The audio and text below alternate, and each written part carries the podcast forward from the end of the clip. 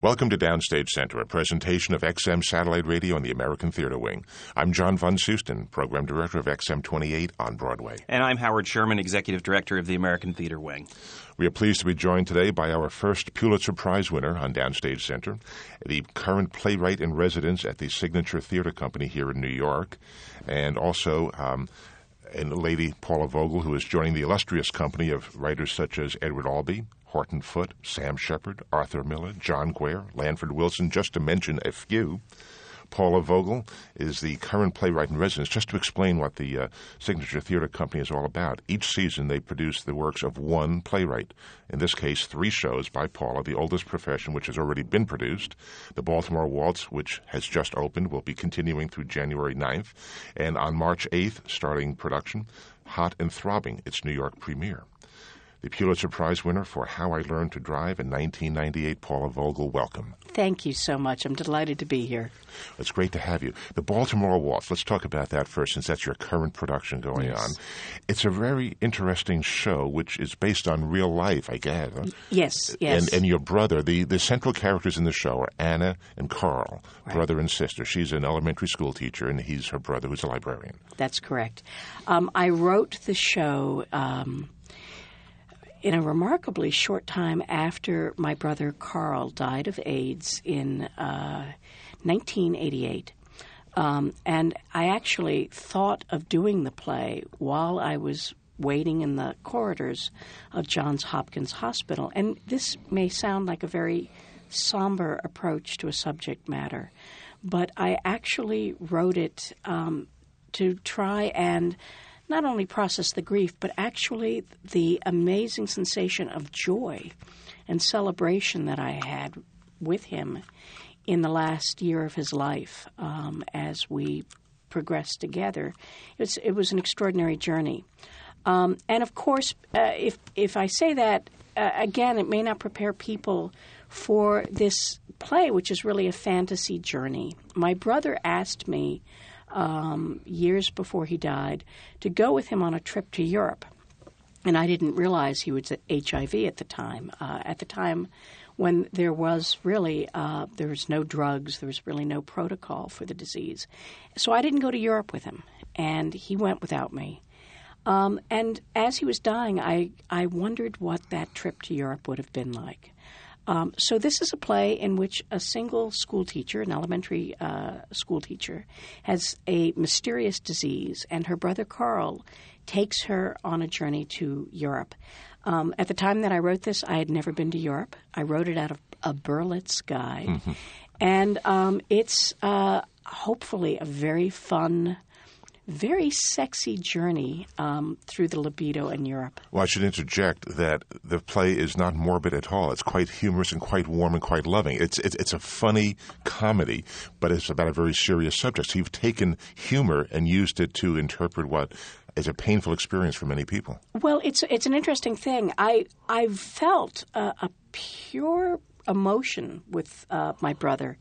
Um, I, I think one of the things that people say after they, they see the play is, you must love your brother very much. And the love continues to this day. But um, the extraordinary thing about my brother Carl, and I imagine so many people have relationships like this, is even in the midst of dying, it was a joyous experience. He was funny, he was real. He was intense. He was an incredible character. And um, sometimes I do get strange looks from people, but I actually have many times the most vivid sensations in my family come at the funerals. One moment we're, we're weeping, and the next moment we're telling the most outrageous jokes. Um, and so it's more in that kind of um, sensation of joy jetting up against how little time we have it's interesting that the period in which you wrote the play, there certainly was both with the discovery and understanding of what AIDS was, and the earliest works were very earnest, very in many cases harsh. Right. You had As Is, you had The Normal Heart in film. First, you had Early Frost, and then Longtime Companion. And then it seemed that a few years into the crisis, writers began to, in some way, feel freer in how they explored it because we had your play roughly, Baltimore Waltz, roughly around the same time as we saw Marvin's Room, which wasn't explicitly an AIDS play but was inspired. Right. And and I'm just wondering now, looking back on that period, um, when you go back to this play now 12 years later since its first production how do you look back on, on what that artistic period was surrounding dealing with this terrible crisis? Yeah that's a great question. Um, you know we've just experienced the play uh, this was our second preview last night um, and we talked to the audience afterwards and we said well what is it how does it feel? Has it it does it feel dated? And in fact the response was no. Um, the play itself isn't per se about AIDS, which is interesting. I mean, you're you're absolutely right, Howard. It was a, a, a kind of second generation play. It was about processing uh, the kind of grief we go through, and it's interesting doing it in New York right now, uh, in terms of post 9/11. Um, I think as a country right now, we are in a, a, state of crisis. We're in a state of grief. Um, and the ability to take that moment and and to remember the joy, um, to remember the celebration is an important moment right now. The thing that's scary about the play is that we didn't have to change any of the names. Um, and in fact, AIDS is very much uh, in our midst, and we still have. Uh, shall we say, certain um, diseases, for example, lack of flu shots right now with the government, um, where one is very aware of being an individual uh, in the face of disease, illness, uh, loss, and a, shall we say a recalcitrant government response to that. Now, what's different? Uh, and certainly in terms of the first uh, major works that addressed it, was um, back in the 1980s when we were experiencing AIDS there was a um, how to say it. Uh, there was a, an attitude, a kind of isolating attitude towards people who were HIV positive. There was a, a, shunning, if you will, and a sense of denial about it that we are no longer facing. That part of the story and the journey, I think, is over in terms, at least of New York City and at least of the United States. Um, when I first started working on this play, though, um, we still didn't really know the disease very well. Um, there was a mystery about the disease. Um, and uh, I was just talking last night that the thing that frightened me was this play was first done in 1990 in a little tiny theater uh, in Alaska, Perseverance Theater, 50 seats. Um, Juneau, Alaska is a town of what, 28,000? Hmm. We had one performance simply for caregivers for people with uh, HIV. And that was in 1990. And I remember thinking, I had no idea how much it was in every single community uh, and the spread of it. Again, because the 1980s under Reagan was pretty much one of denial. Um, the government did nothing. Um, something else that, I mean, looking at it, uh, particularly uh, from the distance now of an older playwright, um, I am seeing, it's like looking in the mirror and seeing a younger self, the kind of ferocity of the anger as well as the humor um, that was in the face of a government just saying, we're not doing anything, it's not our problem. Now, you say looking at a younger playwright because, of course, each of the plays that are being done at Signature this year are earlier works, though as I've read a bit, it seems you've gone back and revisited at least two of them. I don't know if you've done any changes on Baltimore Waltz. Uh, I have done literally only one change on Baltimore Waltz to let the poor fellow uh, who's playing the third man, who strips off all of his clothes just about in every scene, have enough time to put his trousers back so on. So it was a technical um, issue. You were. there was a technical issue here. He needed his pants for the next scene, so we had to have a little bit of uh, filler. But what is the temptation to go back and, and look at your work and change your work? It's interesting. I, there are some work works that I've written that I wouldn't change. It, it's exactly what I I wanted it to be, or it's exactly what it was supposed to be. I mean, there's an interesting thing, I'm sure, as you talk to writers, you realize w- there's actually nobody in control of the script. The, the script takes on a life of its own, and um, as writers, we think the play world should go this in this direction, but the script actually goes in, of its own volition in another direction. I wouldn't change Baltimore Waltz. Um, it was meant to be that celebration a year after my brother's death. Um, it was meant to be a recording of how it felt. Um, and I'm not in that place anymore, and so therefore I shouldn't really be touching it. Um, with Oldest Profession, uh, which was the first play of the signature season, it's interesting. I'd written that play when I was 29 years old. I had never really worked on the play. Um, it had become a screenplay. Uh, it has only been done outside the country. It's running right now in Poland. And I'd never gotten the chance to really work on the piece as a young playwright.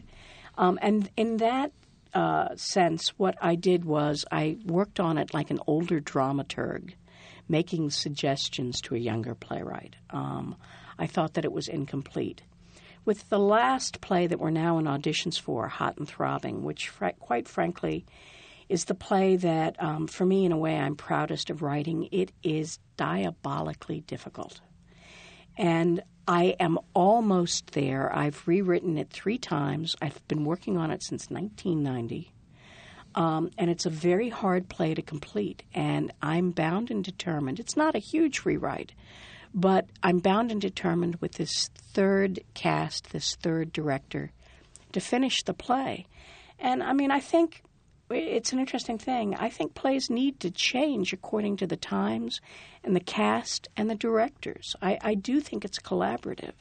You don't want to throw out the baby with the bathwater as you do these things. But um, there was a, a long time ago, I think, there was a documentary about a woman conductor called My Antonia, who, as a woman conductor, only got the chance to work with an orchestra once a year because the field had no women conductors. Once a year, she got to practice her craft. And with a play like Hot and Throbbing, which is a scary play to do, um, it's a play that's going to be upsetting. It's funny, like all my plays are, but it's a very upsetting, dark play. There are not a lot of theater companies that say, Here, come inside.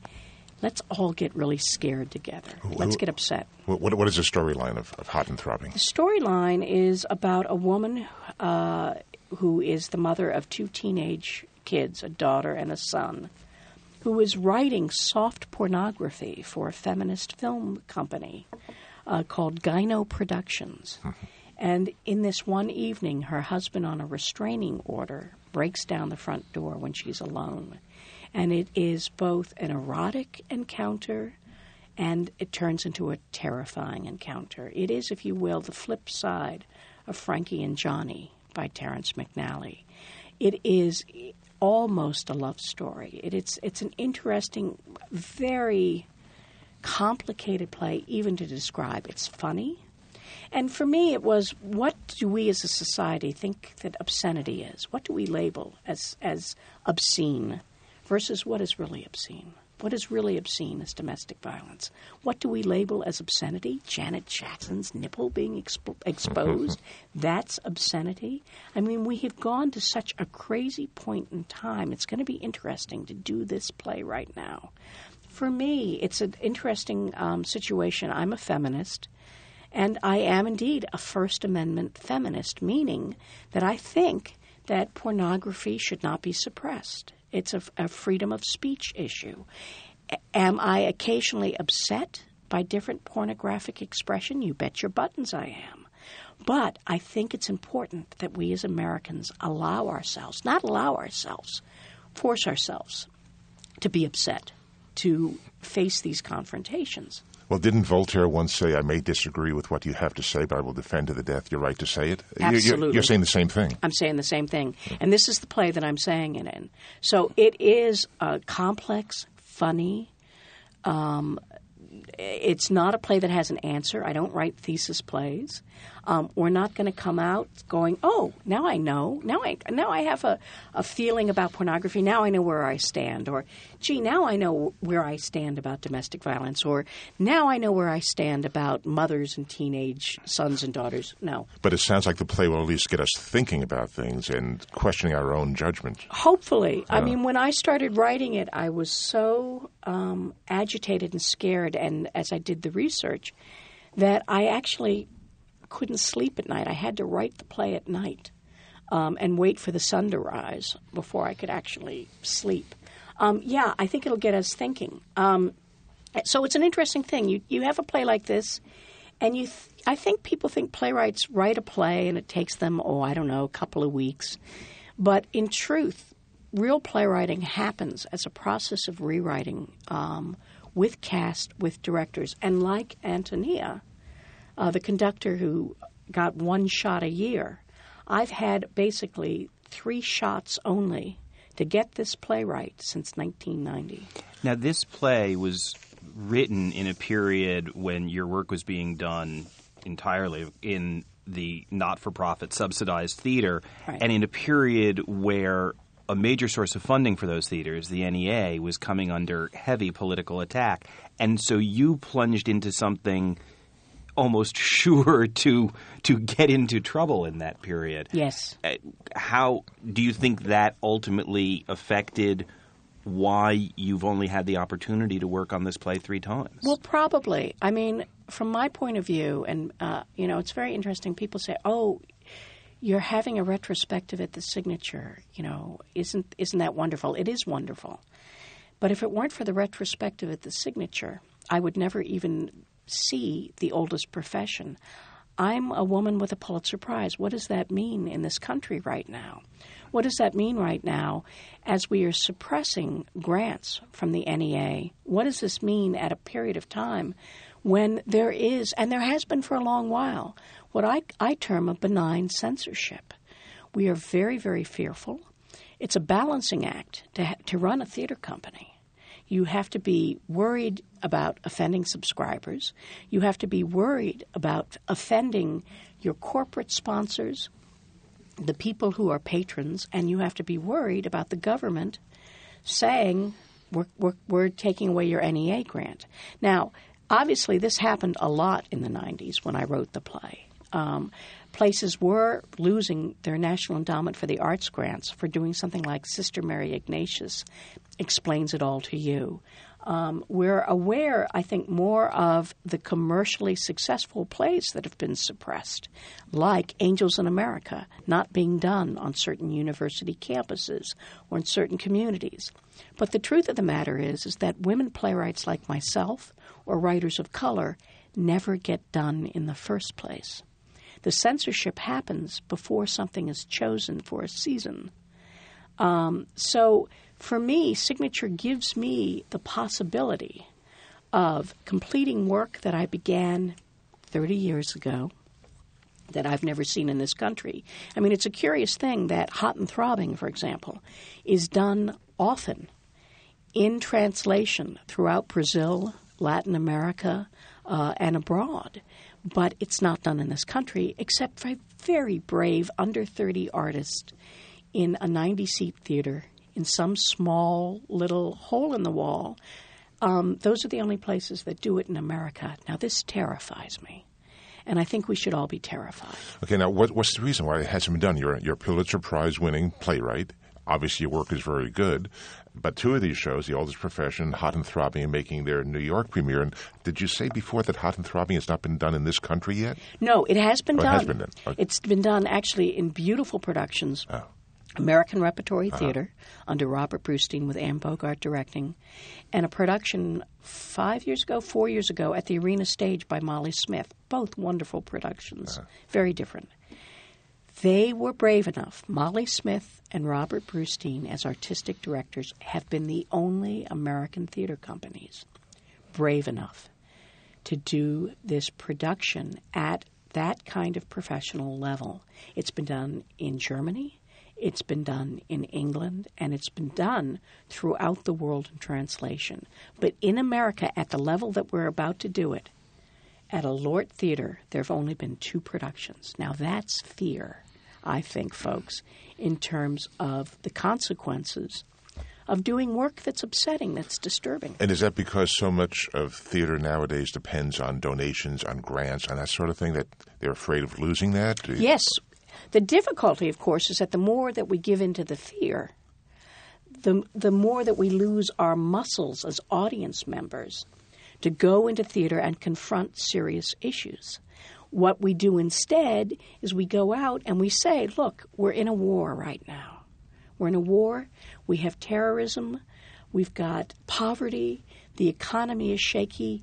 And who knows how long I'll hold on to my job? Do I want to go to the theater at night and see something upsetting? That's where we are right now because we've lost the ability to say, I have to go to the theater. I have to wrestle with this with all of my neighbors. Um, and that's what we're losing as a theater. The places where the truth telling is going, and even that's getting suppressed, is independent film.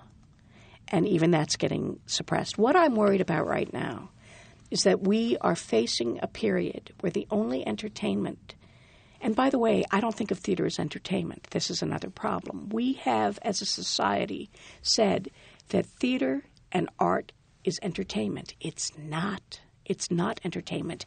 Yes, it can be entertaining, but art for me is public discourse.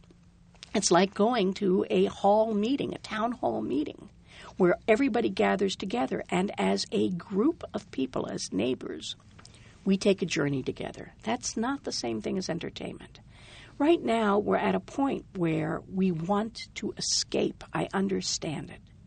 I understand that urge to escape. It's a dangerous thing, however, not to face the darkness. And for me, whenever I'm in the presence of great theater, even if it's scaring me, I look around, I see I'm in the middle of an audience, I feel better afterwards because I am confronting the problem rather than escaping the problem. I feel lighter. It's it's worth interjecting here for our audience that in addition to being an extraordinary playwright, you teach at right. Brown University and you've been teaching playwriting for a number of years.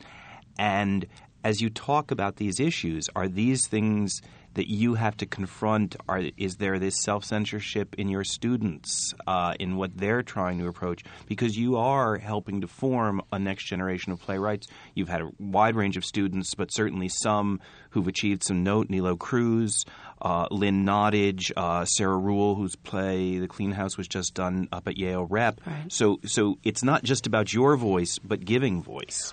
Well, I mean, it's interesting. I started the program at Brown um, oh, 20 years ago. Um, and I started it because I was at a point 20 years ago where I couldn't get hot and throbbing done, and I couldn't get oldest profession done. Um, and I was facing these frustrations, and I thought, I'm going to continue to write no matter what. But I'm worried about the brain dra- drain in my field. The obvious thing for me to have done then was say, you know what, I'm a good writer. I can write for television and I can make a living writing for television, or I can write for studio film and make a lot of money. And we see so many playwrights who've gone over to television. You look at the credits on the Law and Order shows, and it's great playwrights great. like Eric Overmyer and Marlane Meyer and, and Teresa Rebeck. Teresa Rebeck, exactly. Great writers. Um, likewise, I mean, and there's great television writing, particularly for cable. Um, but that worried me a great deal. And I thought about it, and I got this opportunity, and I thought, okay, if I really want to stop the brain drain, I have to pay attention to who out there is writing but no one is doing. Who right now is in their mid 20s to mid 40s who keeps writing while they're doing two to three jobs, you know, paying the rent, and and how do we address the problem? And so I decided, in a way, that in my program it would be for the maverick voices who were so extraordinary and so unusual that not for profit theaters didn't know where to slot them. They didn't know, you know, gee, we never saw a play like this. Let's reject it because we don't know how this play is going to go. Or this is a really upsetting play, or what a quirky voice. I mean, who's going to believe this play? It's so quirky. So I started set, finding the writers as I traveled around the country and saying, Come to Brown, come to me. And for two years, what we do is we produce everything they write. Um, we do workshops, uh, we do cabarets, and then it's for me a lifelong dialogue with these writers. And what I've been doing as my little side job is being, in, in essence, an amateur agent. I hound people in the American theater. I say, listen, you haven't heard about this person. His name is Nilo Cruz. I have never seen a voice like this. This voice is remarkable. There's only one person like this. And believe me, it works. It works at home. Again, with audience members who are 20 years old or 18 years old to people who are in their 80s who come to see his plays. Standing room only, people weeping. I can tell you it works. It works on a $100 budget. Now, surely you can do this play. You can do this play on a $20,000 budget or a $100,000 budget. We've already proven that it works on a 100 bucks. And this is what I've done for the last 20 years. Um, and I have to say that, that the, the question is how do we put together enough skills so that all of them can pay their rent, have pleasure in the process of working with actors, get done at least like My Antonia once a year with an orchestra that they can conduct. How do we do that? If they can get one production a year, it can accumulate. So that's really been my life's passion. And as I, I work alongside them, I think, okay, Vogel, so Oldest Profession didn't get done. Get over it. You better write another play because you have to keep up with the younger writers. You have to prove that you're an honest artist, and that means you have to do the thing that you're proselytizing about. And you have to take incredible risks. My student work, and again, I don't think of that as student work, they're young artists. They create play worlds like nothing we've seen in New York. I come to New York and I realize the people that I'm working with, New Yorkers and across the country, will see in five to ten years. But I have them right now in my living room. Um, and they're 10 years ahead of me. So it makes me think every time I sit down to write a play, I better not write anything that is safe, comfortable, and that's ever been done before. I better try to make a complete mess, a failure, if you will, something experimental something that I've never tried. Um, and that's the gift they've given me for the past 20 years. The real pleasure now that it's been 20 years is I really can say to people, coming soon to a theater near you will be the work of one of these writers because they're out there in the communities now. Okay, now, a little while ago, talking about the Baltimore Waltz, you said you only made really one change in it, uh, enough dialogue to let this fellow put his pants back on on stage in full view of the audience. Um, yet after the performance, the second performance of the show, you said you were kind of like polling the audience members. What did you think of it? Is it still timely and all that? Does that reflect some doubt in your own mind as to maybe the show is not as current? And then follow up question to that two part question. question. Have you taken your own shows and had your students rewrite them for you as they would write them today? Oh, how fun! In, in other That's words, a great question. Take, take take that concept. Now, Yeah. how would you write this? Um, you know, there's always this incredible split when you're a writer. And I think it's true for novelists, I think it's true for poets, it's certainly true for those of us in the theater. We just get the feedback first because it's in front of a live audience, whereas novelists have to wait years to hear how their novel is working. Um, I am not concerned that the play is not current. Um, but I am always concerned with whether or not I am respecting the audience enough, with enough urgency and passion to make sure that what I'm thinking and what I'm feeling is getting out to the outside, is, is communicating to them. Um, and sometimes it's a simple thing. It may be a light cue, it may be a sound cue.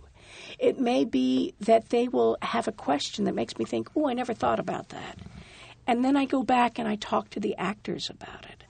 Um, it's really more a desire for me to get in under everybody's skin because time is precious. In the same way, it's parallel to the fact that I, I had 38 years with my brother. Every moment was precious. I only have 90 minutes on this play with Mm-hmm. everyone who comes to see it. And I want us to have a discussion with each other. It's a discussion with an audience when they watch. I want them to know that I'm very, I'm, I, I, I have an urgency and a passion. I want to share. Am I sharing enough? Is the question for me. Not is the play current. Can I go a little bit further? Do we need to ratchet up the intensity? Um, do we need to be even more vulnerable than we are? How far can we go? Because there's an incredible love affair, I think, between artists and the theater and the audience. Um, and f- as far as I'm concerned, I will always be saying, Did this work? Did I go far enough? Have I given enough? I have to give everything I can. And that's the question that you do ask. You ask and you watch their bodies um, in, in the theater night after night. I was fascinated to discover that as part of the work that you're doing at Signature, it's more than just watching them put up your plays or being obviously a collaborator in putting up those plays, but you're merging your teaching world with, with being that resident playwright, and you're actually doing seminars or workshops Yes. for people about how to be playwrights, and, and they're they're targeted at particular audiences, so that you're Yes. you're working with general audience. You're actually doing one for, for sponsors and donors. You're doing one. Uh, can you tell us about what that sure, work is? Sure, Um, well, I, the truth of the matter is, is that you know, I, I don't really consider myself a teacher as much as sort of a a workshop cheerleader, you know, um, facilitator. Uh, and I know this may be controversial, but I think it's one of the reasons that theater is in the, the state that it's in. Um, I feel that everyone is a playwright. I feel that everyone is an artist. I feel that everyone is an actor. I think we are all artists. I think it's an innate human drive. Uh, I think that for many of us, that drive is censored through education or our families or whatever that fear is. You know, you can't make a living doing this, or uh, maybe you could go to law school or whatever that is. We censor ourselves from that enjoyment of being an artist. Um, and I think it's completely accessible. And uh, so when I started uh, teaching at Brown, I also made sure that I was teaching um, workshops for people who've never written plays before, including one of the most uh, astonishing experiences I've ever had. I taught women in maximum security uh, for an eight week workshop um, at the Adult Corrections Institute in Rhode Island. Um, they did everything that my graduate writers do, and more so. Um, completely blew me away. So, for the past 20 years, I've also done things like taught uh, Brazilian artists in with a translator, or um, I'll go to some place like Prague and get people together, and um, we do very short exercises, conversations, and I am now convinced that after 48 hours, anybody knows that they can write a play. People are astonished when they find what happens in the room. And for me, it always it revives my faith. So when I when Signature gave you know gave me this incredible honor, here's your season. What do you want to do? I said, well, I'm really will miss having the discussion and the dialogue and the game playing in the room if I'm not doing what I call boot camps. You know, they're playwriting workshops. They're very intense. So we decided. Um, I just did my first boot camp with a small select group of producers. They were phenomenal.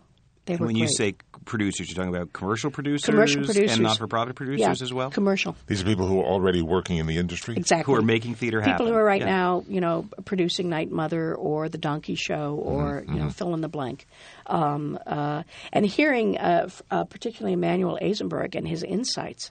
Um, I see. I teach because I want to learn. I mean, I'm really. I, I'm too. I was always too broke for tuition, so this is my way of getting around uh, tuition fees. Um, our next uh, workshop will be for funders and donors and people who are supporters of the arts in New York. Then we're asking subscribers if they want to take a workshop. Uh, and then we're doing one for students in the New York area.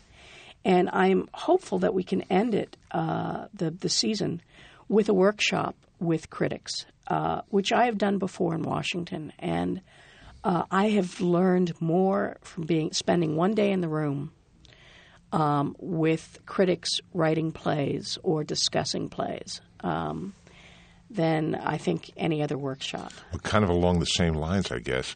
Something I've heard that you have an interesting concept that I think you refer to it as the cockroach theory of playwriting. Right. What is that all about? Well, and this is one more thing we're doing in the season, yeah.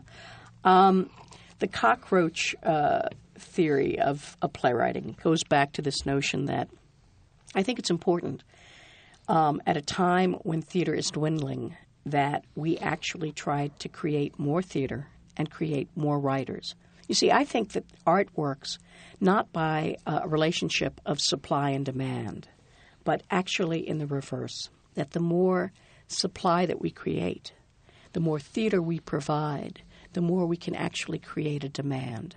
And that means elementary school kids doing plays. That means parents doing plays.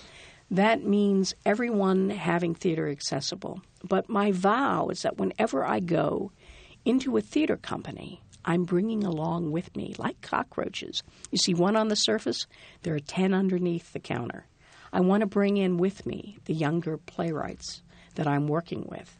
So, another wonderful gift that Signature has given me um, is the ability to do a series with younger writers I've worked with. Uh, I'm presenting three plays. We just did one play, sold out audience. Um, a 23 year old, 24 year old playwright um, who's going to be, again, astonishing. It's like me t- going around the country saying, You haven't heard of Nilo Cruz, but trust me, Quiara Hudes, people are going to know her across the country. Her work is starting to be done um, in uh, Portland uh, and Portland Stage Company. So I'm I'm bringing them in with me. Um, but the, the the main thing is really to sort of communicate to people that playwriting is something that belongs to us all, that we can all do. Um, and we do something called bake-offs, which if, if people are listening to this, I double dare you, do a bake-off with your friends. Here's how you do a bake-off.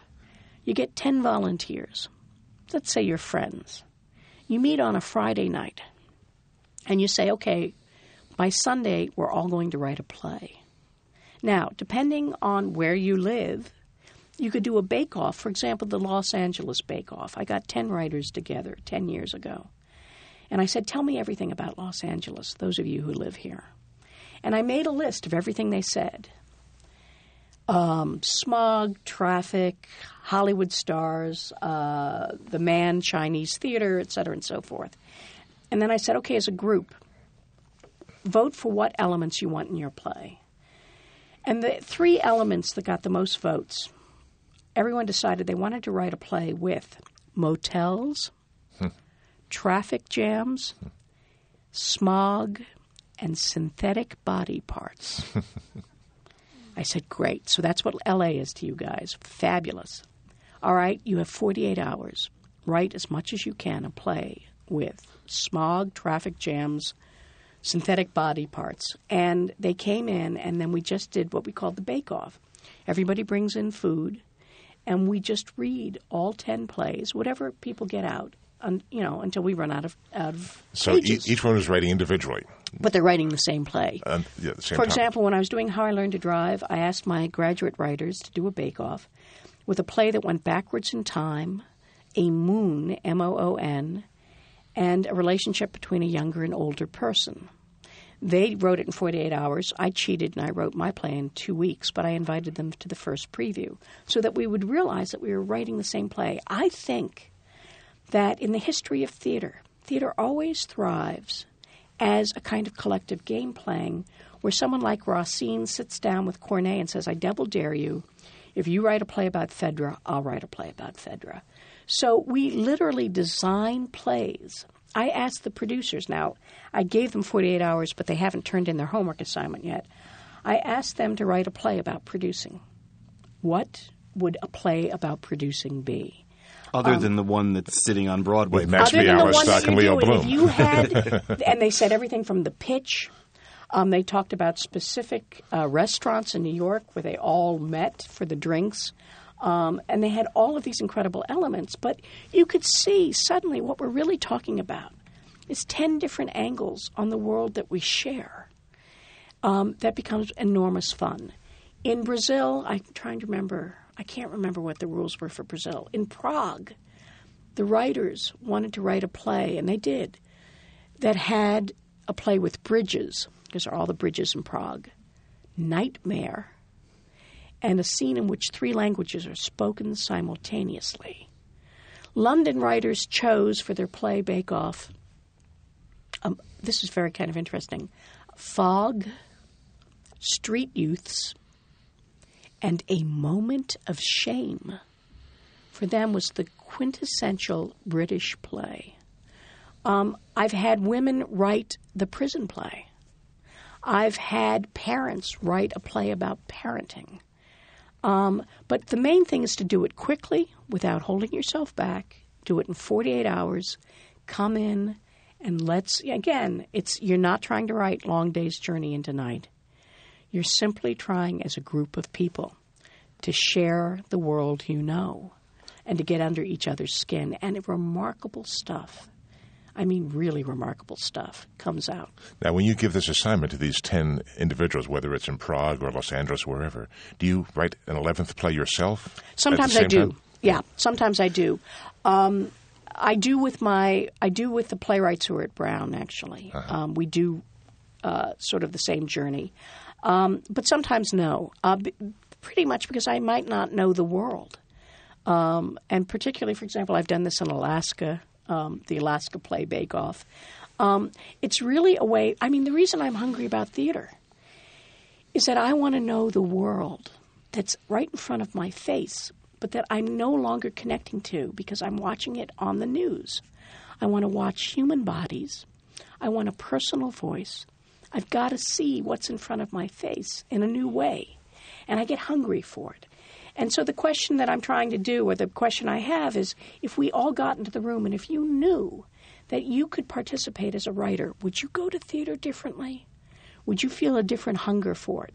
And I think people do. And when you give the assignment, are there any qualifications like no more than three cast members or one act or length or anything like We're that? We're going to sit around the table and read it to each other. It doesn't go outside the room. Um, it's interesting for writers. For example, this, I did this with the Los Angeles group of writers. That was 10 years ago. Mm. Um, they've stayed together as a group ever since, and they've actually performed festivals of their own work. And they are now all through the United States doing plays. Um, but for 10 years, they realize that they now have a circle of first readers and a circle of colleagues that have stayed together. And the thing that I always tell, particularly young students starting out, is create a circle. Create people. Say, come to my house two weeks from now, and I have to have the first draft done and read it in my house with beer and pizza, or my name is Mud. Whatever that wonderful experience is as young artists, keep together because circles rise faster together as an individual alone in the world. And are these people, by and large, now actually produced playwrights? Are they yes active? Yes. I mean, it's it makes me feel unbelievably thrilled, but also very old to sort of take a step back and realize where they are right now. Now, a lot of the playwrights that I've worked with are actors.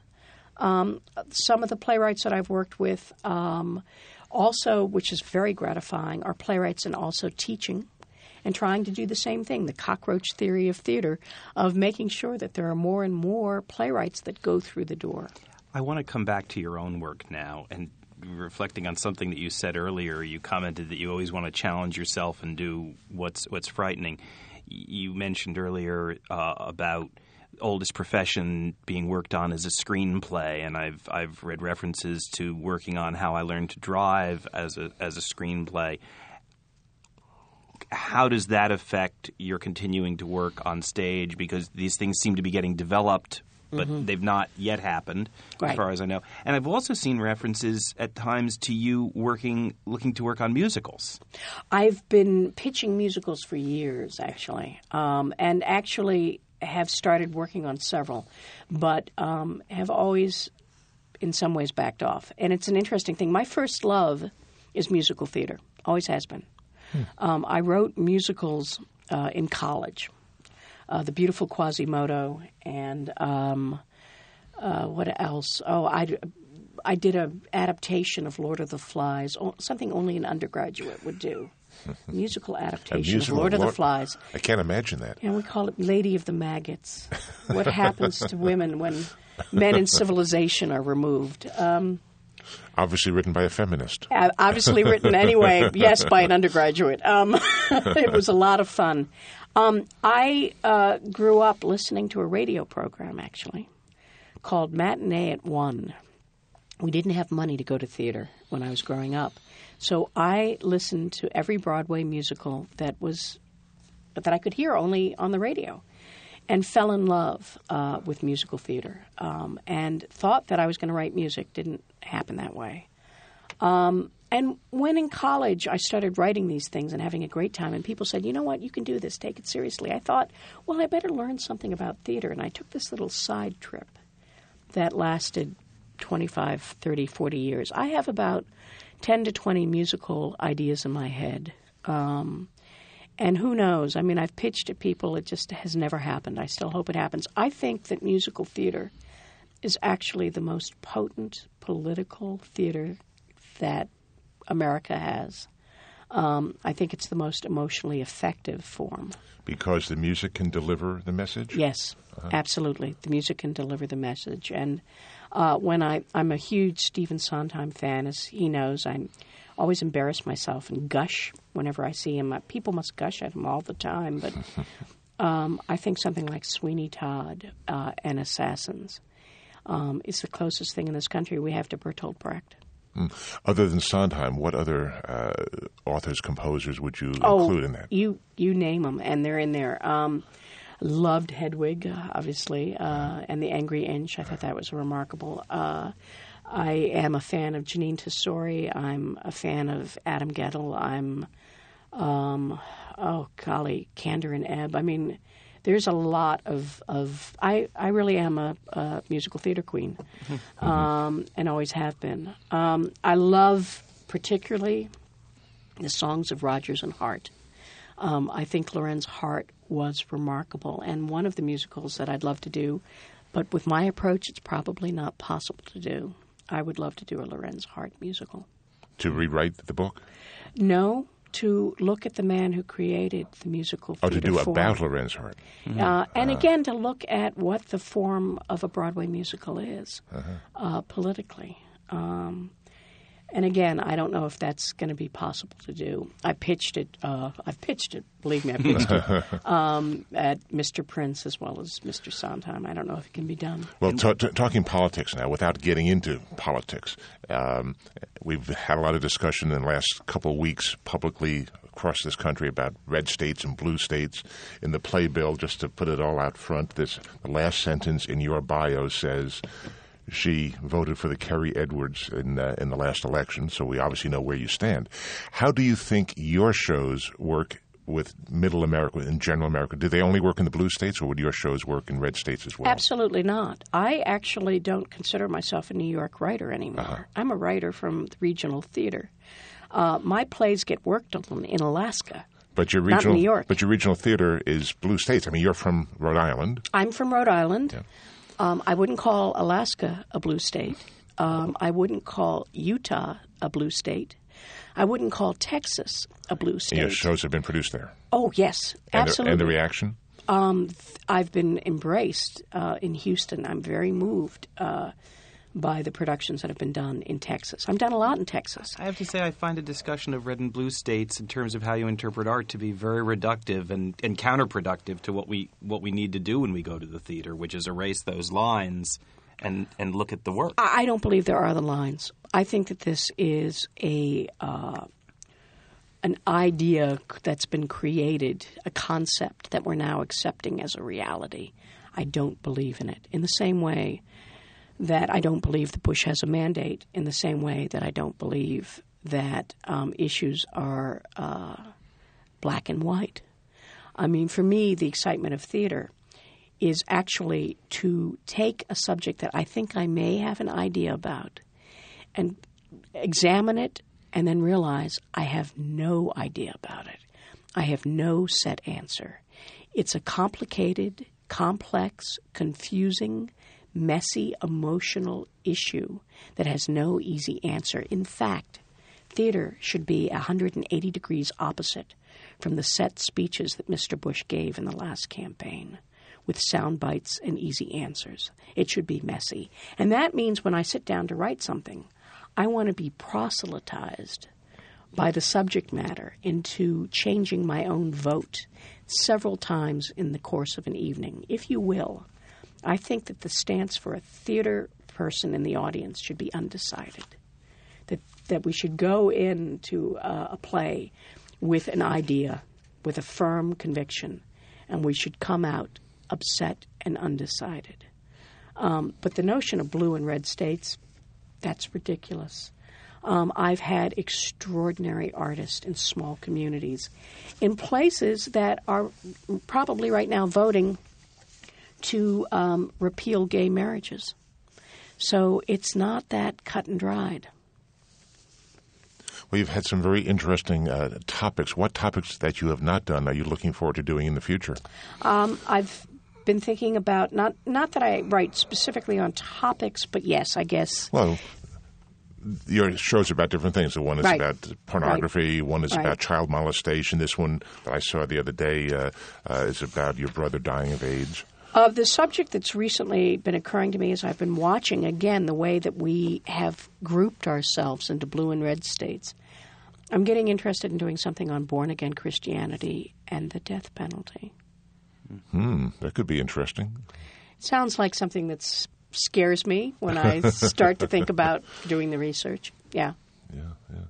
Well, the Baltimore Waltz is um, somewhat autobiographical, I guess, and a bit of fantasy in it. Uh, it's basically a dream sequence, and I should mention the cast, very talented cast. Kristen Johnston, who America knows from Third Watch, uh, not Third Watch, Third Rock, Third from, Rock the from the Sun. Sun. Yeah, Third Rock from the Sun. Uh, David Marshall Grant, who plays the character of Carl, and the third man who plays multiple characters is uh, Jeremy Webb. Very talented and active cast. These people don't sit still for a minute, do they? They make me so proud every night. They're gorgeous. Yes, and I was amazed at uh, at how many different um, references you've made to other things. Like there's one scene that reminded me of the Marx Brothers toward the end, the crazy sci- uh, doctor with the, the wild hair and all that. Right. Yeah, and the, the whole show is basically. Without giving it away too much, I guess, basically um, about a strange disease called acquired toilet disease, Right. ATD. Right. And this uh, young school teacher who believes that she has, and she goes off looking for a cure for it to Right. Europe on this trip that you and your brother in real life never took. That's correct. Yeah, yeah. Was that a cathartic experience writing the show for you? Absolutely, absolutely. Um, I, I have been very blessed. This particular play has been done throughout the United States as well as throughout Europe, and I've been blessed. The, the the young artists who do this play just commit themselves. It's an act of love, um, and I've had a lot of laughter and, and and a good weep or two along the way with them. Well, Paula Vogel, thank you so much for being here today on Downstage Center and uh, the distinguished playwright in residence for the current season at Signature, Signature Theater. Thank you for joining us, and I hope we'll see you again here. Thanks so much. For Downstage Center and for the American Theater Wing, I'm Howard Sherman. I want to remind all of our listeners that these programs, as well as all of the American Theater Wing's other media and educational programs, are available as free, on demand audio and video from our website, www.americantheaterwing.org. And for XM Satellite Radio, I'm John Von Soosten for Downstage Center. That's a wrap, and thank you.